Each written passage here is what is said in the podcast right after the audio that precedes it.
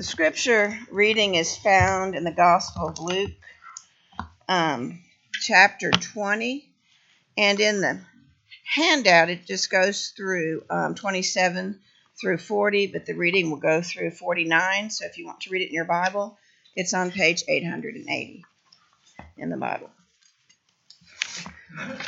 Luke twenty, um, Luke twenty, verses twenty-seven through forty-five. There came to him some Sadducees, those who deny that there is a resurrection, and they asked him a question, saying, "Teacher, Moses wrote for us that if a man's brother dies, having a wife but no children, the man must take the widow and raise up offspring for his brother. Now there were seven brothers. The first took a wife and died without children, and the second and the third took her, and likewise all seven left no children and died. Afterward, the woman also died. In the resurrection, therefore, whose wife will the woman be? For the seven had her as a wife."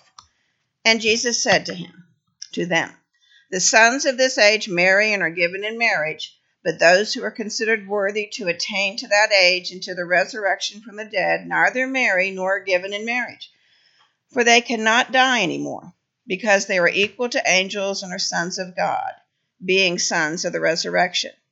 But that the dead are raised, even Moses showed in the passage about the bush, where he calls the Lord the God of Abraham, and the God of Isaac, and the God of Jacob. Now he is not God of the dead, but of the living, for all live to him." Then some of the scribes answered, "Teacher, you have spoken well," for they no longer dared to ask him any question. But he said to them, "How can they say that the Christ is David's son? For David himself says in the book of Psalms, 'The Lord said to my Lord, sit at my right hand until I make your enemies your footstool.' David thus calls him Lord, so how is he his son?"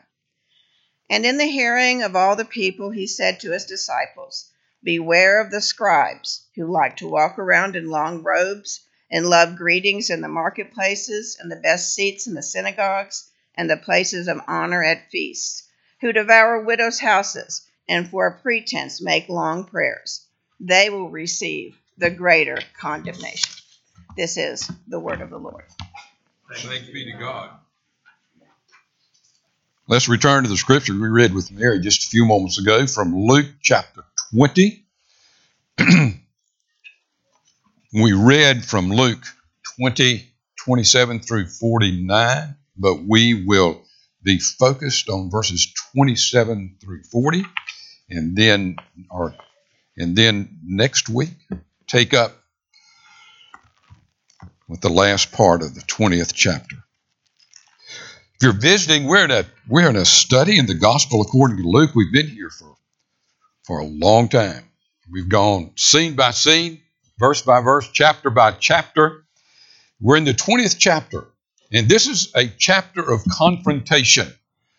Uh, if you haven't been here the last several Sundays, go back and read uh, the entire chapter, and you'll see it. Three different groups of people that were very opposed to Jesus. These just weren't theological debates happening. These uh, three different groups were trying to trap Jesus. Uh, they wanted Uh, they wanted him before the Sanhedrin. They wanted him before Pilate. They wanted to turn him over to the Romans. Uh, this was a serious confrontation. And uh, we have looked at the first two, the first two groups that confronted him. And this morning, a group of, a political group, powerful religious group called the Sadducees uh, came to confront Jesus uh, and try to trap him. Uh, before we look at this passage, let's pray together uh, and ask the Jesus who was there, uh, who spoke to the Sadducees that day so powerfully. Let's ask him to speak to us this morning. Let's pray together.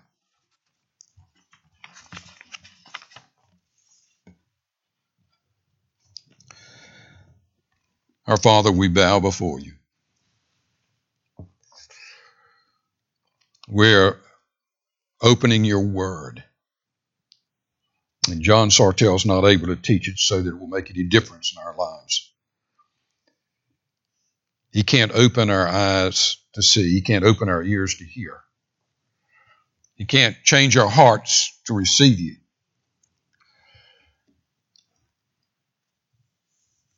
We pray that you would speak to us this morning, Father. We've heard your voice in this room in the past. We're not the same people that we were. You've changed us, Lord's Day after Lord's Day. Sometimes the change has been imperceptible, but the change has been there. Father, we yearn to hear your voice this morning again. Father, for those that have never heard, we pray that this morning they will hear the voice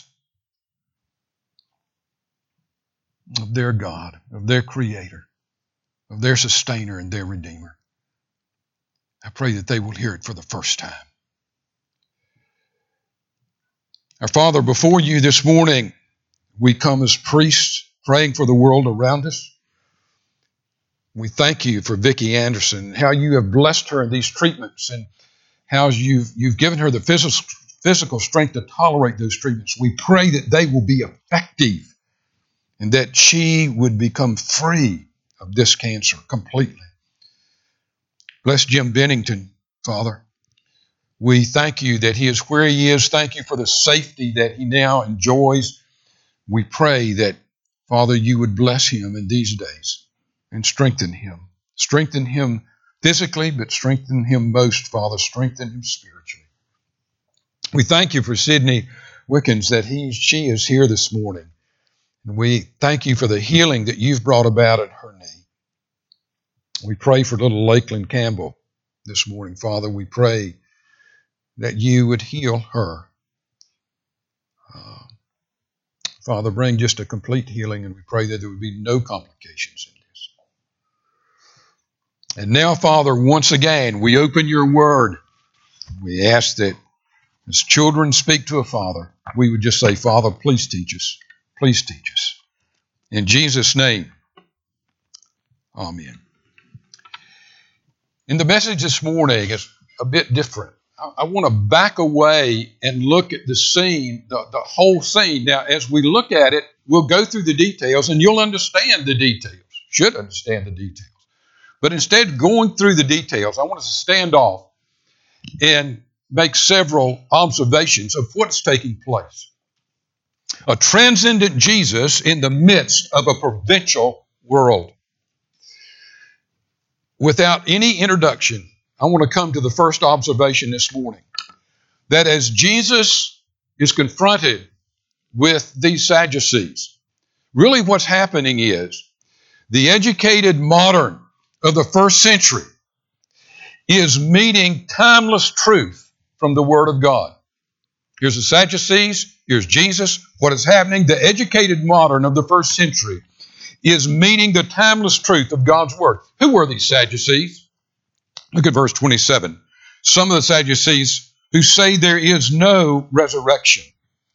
In Acts twenty-three eight, on your scripture sheet, we read of these Sadducees, for the Sadducees say that there is no resurrection, nor angel, nor spirit, but the Pharisees acknowledge them all. In Jerusalem, in Israel at that time, the two most powerful groups were the Pharisees and the Sadducees. They made up that Jewish governing body, the Sanhedrin. The Sadducees were a smaller group than the Pharisees, but they were powerful.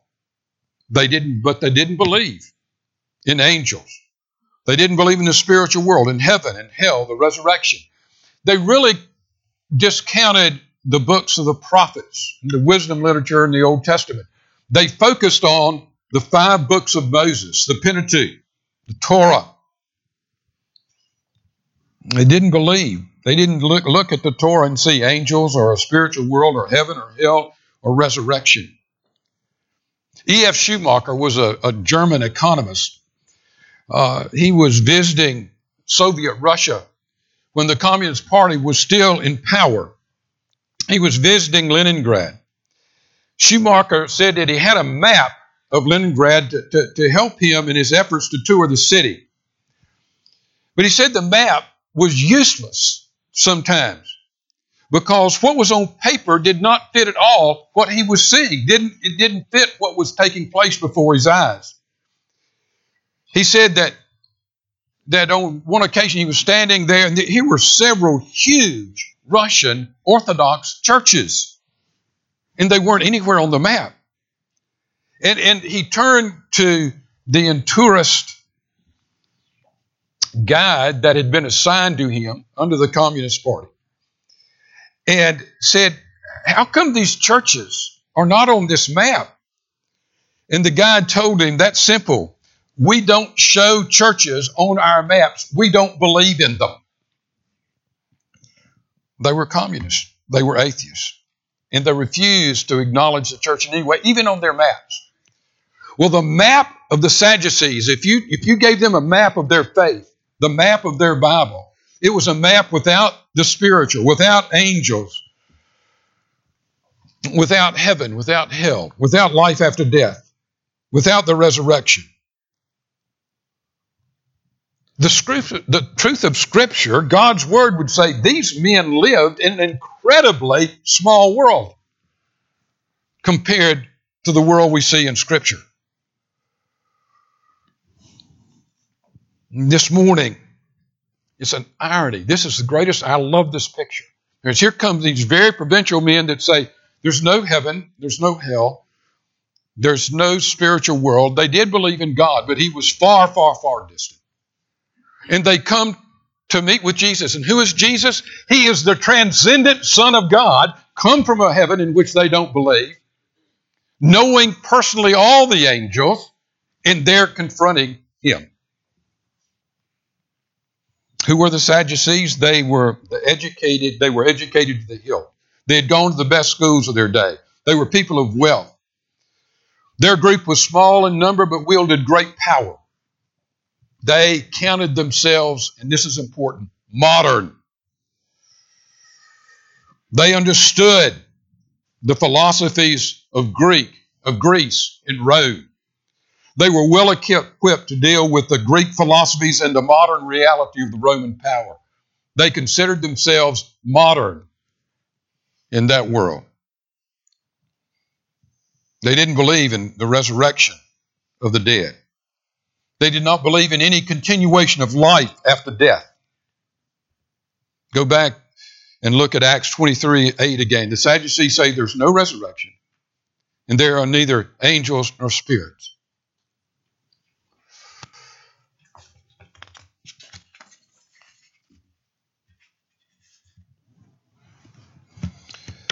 We have, we don't call them that. There's Sadducees all around us today. When you encounter the secular skeptic, or even skeptics inside the church, and we in our day have, have seen uh, the church, major denominations, deny the reality of heaven and hell, deny the, the reality of the incarnation in this vast spiritual world. And when we say to either the religious skeptic, or say to the secular skeptic, you know, why do you believe as you do? They will say, we live in a modern world. We no longer believe in the resurrection and angels or a spiritual world. And we've heard, we've heard this all of our lives from the world around us. They would say that it's passé, it's antique to believe in the reality of heaven and hell, to believe in the reality of angels. Really, you believe in angels? You believe God actually became flesh? How can you believe such things? People who believe such things are country bumpkins who are without any benefit of the thoroughly cosmopolitan and modern education. Now, whether we like it or not, that's what most of our secular culture around us is saying.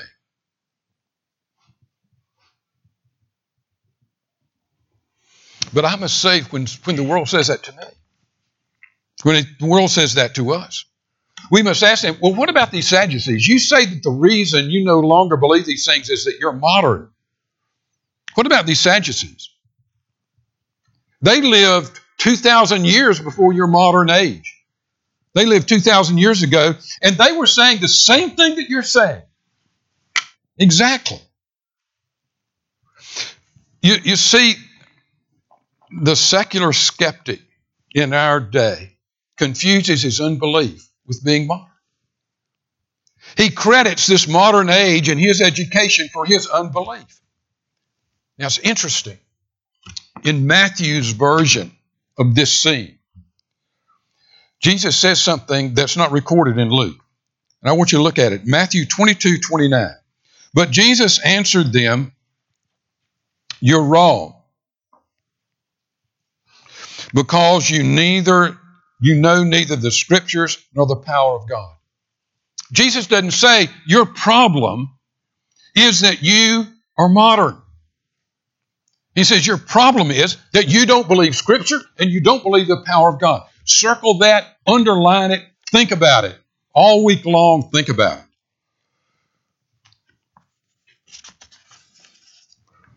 Jesus said the reason you're in error is because you are not paying attention to the truth that is truth in every century, in every modern age.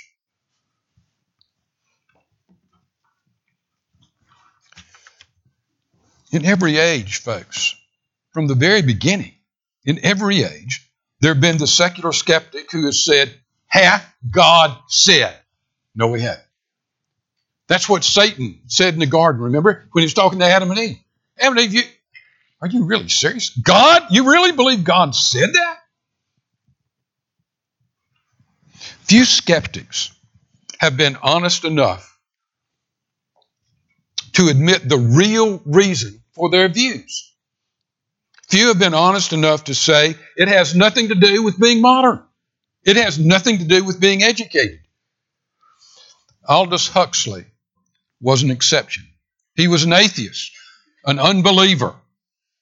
He wrote a piece called Ends and Means. And in that work, he made an amazing confession. And this is what he wrote. Please listen to it. This is Aldous Huxley, the atheist, saying, "This is why I don't believe in these things. I had motives for not wanting the world to have meaning. For myself, meaningless was essentially liberation from a certain political and economic system and liberation from a certain system of morality. We objected to the morality because it interfered with our sexual freedom." Sexual freedom. What was Huxley saying? I wanted to live life like I wanted to live it. And I was damn well going to do it. That's what he was saying. I'm an atheist because I don't want to live this other way. The next time someone tells you they don't believe in life after death or heaven or hell or angels or whatever because they're educated modern, you have an answer. Go back and say, let me show you these Sadducees. They lived two thousand years ago. They said the exact same things you said. Don't hide behind it being modern. You could also add to the name of the Pharisees, the name of the Sadducees, the Stoics of Greece. Or you could add the Marcus Aurelius of Rome. It's nothing new. The first thing, the first answer is, what about the Sadducees? What about, this has been true in every age. There's been people that said this. Secondly, you must say this. What, what about the geniuses? What about the brilliant professors, leaders and teachers at M I T, Harvard, Oxford, Cambridge, who believe in the reality of heaven, who believe in the reality of hell, who believe God did invade, who believed, who believe Scripture? You're having this confrontation, and we need to see it this morning badly. The educated modern of the first century was meeting the timeless truth of God's Word, and that's what's happening in our day. Secondly, second observation about this scene, the closed world of the ethical skeptic met the expansive, powerful, spiritual world of the Son of God. Let me say it again. The closed world of the ethical skeptic met the expansive, powerful, spiritual world of the Son of God. Look at verse twenty-seven. Some of the Sadducees, who say there's no resurrection, came to Jesus with a question. Teacher, they said, Moses wrote for us. They saw Moses was their supreme authority. The first five books were the Word of God. They saw Moses as the lawgiver, the father of their ethical system. They were open. Now here it is. They were open to what Moses said about the law and ethics, but ignored the expansive, powerful spiritual world which Moses understood. Remember, they did not believe in angels. Moses did. The angels are right there in the Pentateuch. In Genesis three, God sent the cherubim to block man's return to Eden. In Genesis eighteen nineteen, the angels were there when God moves to judge Sodom and Gomorrah. What was it? You know, they didn't believe in the miraculous. What was it that guided Israel through the wilderness? You had, you had this massive cloud, something natural and supernatural at the same time during the day, and you had this, this pillar of fire at night. Moses understood that.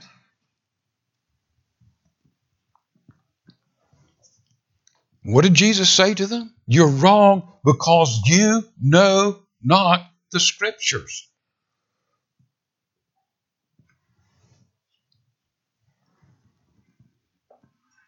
They bought into the ethical system. They bought into the ethical system of Moses. We'll take the ethics, but leave off all this other stuff. And Jesus was saying to them, you're the ones that are quoting Moses. You're the ones that are saying this is the authority. And right there it is. The angels are there. The supernatural is there.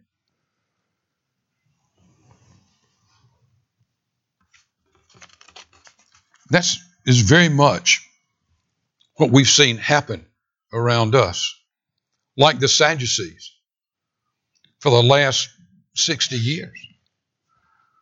People inside the church say, we want the ethical system of Jesus, but he's not the Son of God. We want the ethical system of Scripture, but leave off the miracles. They scoff at the incarnation and angels and God's judgment, but at least the religious, secular person wants to hold on to the ethics. You can't miss this. The smallness of the Sadducees' world and this great expansive world of Jesus Christ. It wasn't just about ethics. And yet we've allowed the world in which we live, this the world of, of Scripture, is this massive, wondrous world that reaches outside of this physical realm, that reaches back before creation.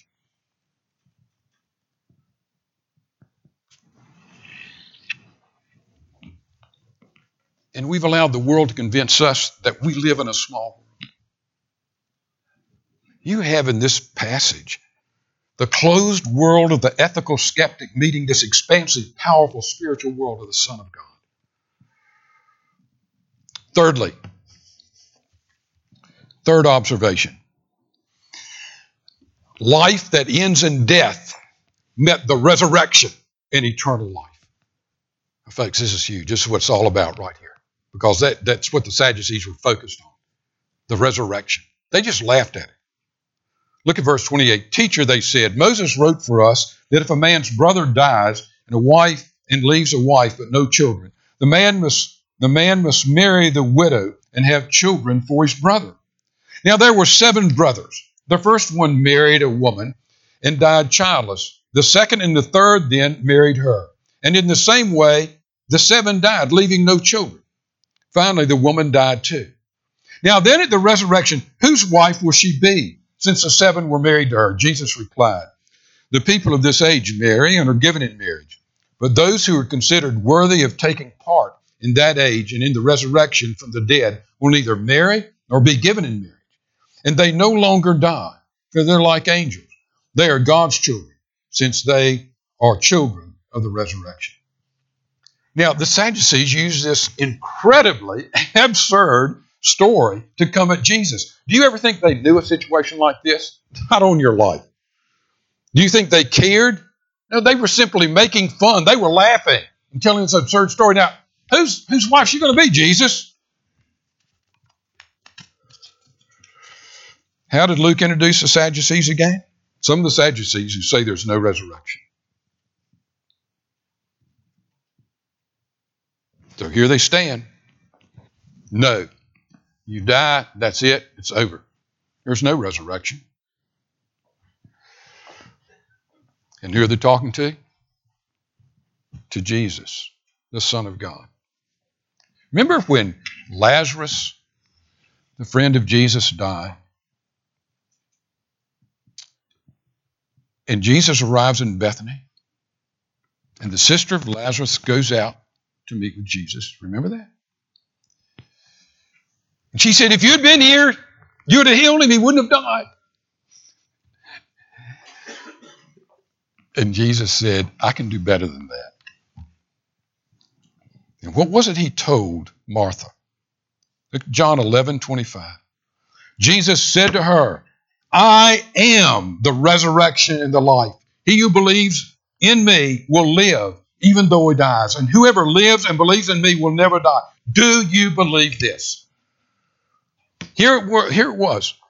The men of no resurrection weren't just meeting with the man who believed in the resurrection. They were meeting with the very resurrection himself. He spoke, and there would be resurrection. He was the resurrection. I am the resurrection and the life.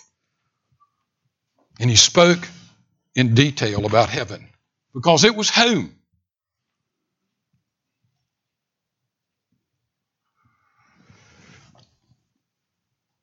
How did Jesus answer? This is a profound answer.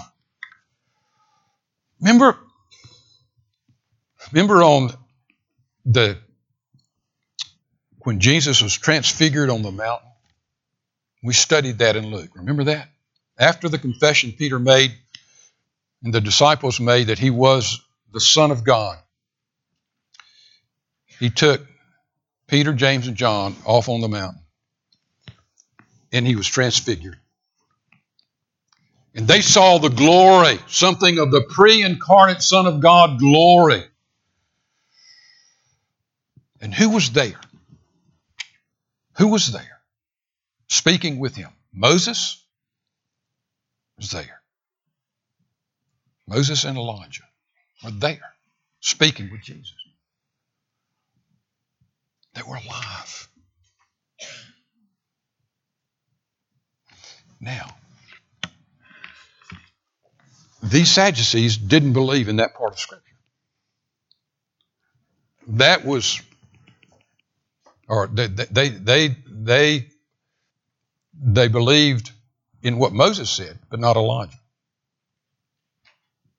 What did Jesus say to them? What did Jesus say to these Pharisees? I mean, to these Sadducees. Look at it. He goes back to Moses. Remember, Moses is their authority. But in the account of the bush, remember when Jesus was at the burning bush? What did even Moses showed that the dead rise? For he calls the Lord, the God of Abraham, the God of Isaac, and the God of Jacob. He's not the God of the dead, but of the living, for to him all are alive. They believed this, super, this, this supernatural nonsense, this resurrection, could not be found in the Pentateuch, and right there it was.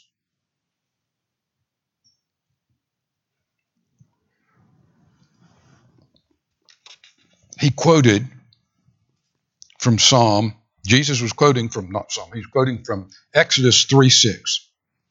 Moses heard God say, I'm the God of your father. I'm the God of Abraham, Isaac, and Jacob. He did not say, I was the God of Abraham. Abraham's long gone. He doesn't say, I was the God of Isaac. He doesn't say, I was the God of Jacob. He said, I am the God of Abraham. And when he said that to Moses, he was saying, Abraham's alive. I'm still his God. Isaac's alive. I'm still his God. Jacob's alive. I'm still his God. I am Abraham's God today. I'm Isaac's God today. I'm Jacob's God today. They are still living.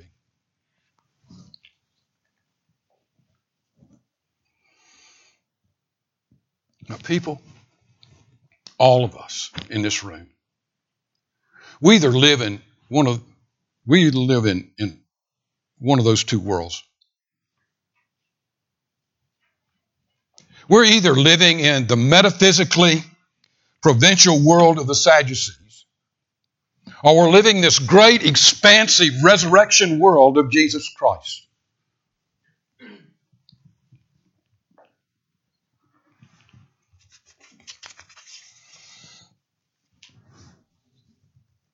Which one do you live in? If you had to answer that question this morning, honestly, which world do you live in?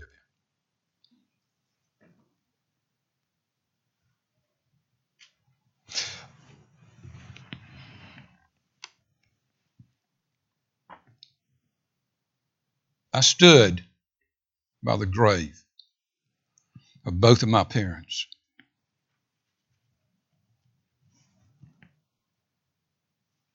How did I stand there? Did I stand there knowing that they were with Jesus Christ?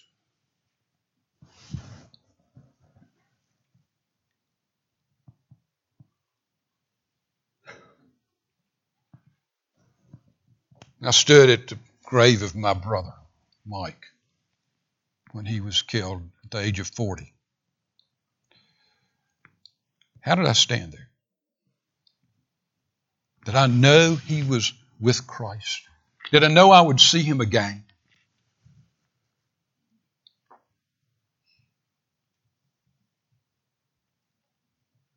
I stood by Janet's bed.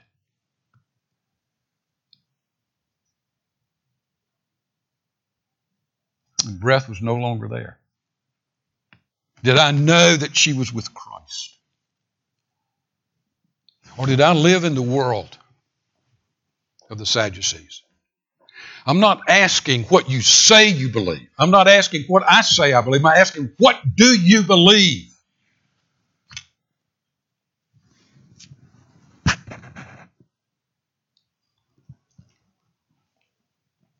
Either we live in the Scriptures and in the power of God. We live knowing that we can stand in this world because somehow Jesus, the Son of God and Son of Man, invaded this world and took our sins upon himself and died in our place, in the very courtroom of God, was sentenced to hell in our place. That's not just some ethical thing. It's not just some law. Did that really happen? Do you know that if you died today, do you know this? No matter what the sin is, and our sins are heinous, that you could stand before God himself, before the God for whom Isaiah fell on his face and said, "Woe is me, I'm undone. I'm a dead man because I, I'm a sinful man." That you can stand, that we can stand before that God and say, "Who can bring a charge against me? Because Christ has died."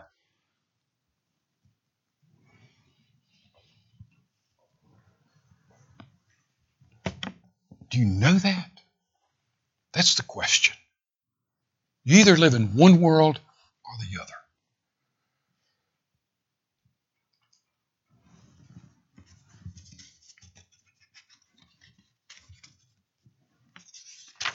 And that's the question as you leave this morning.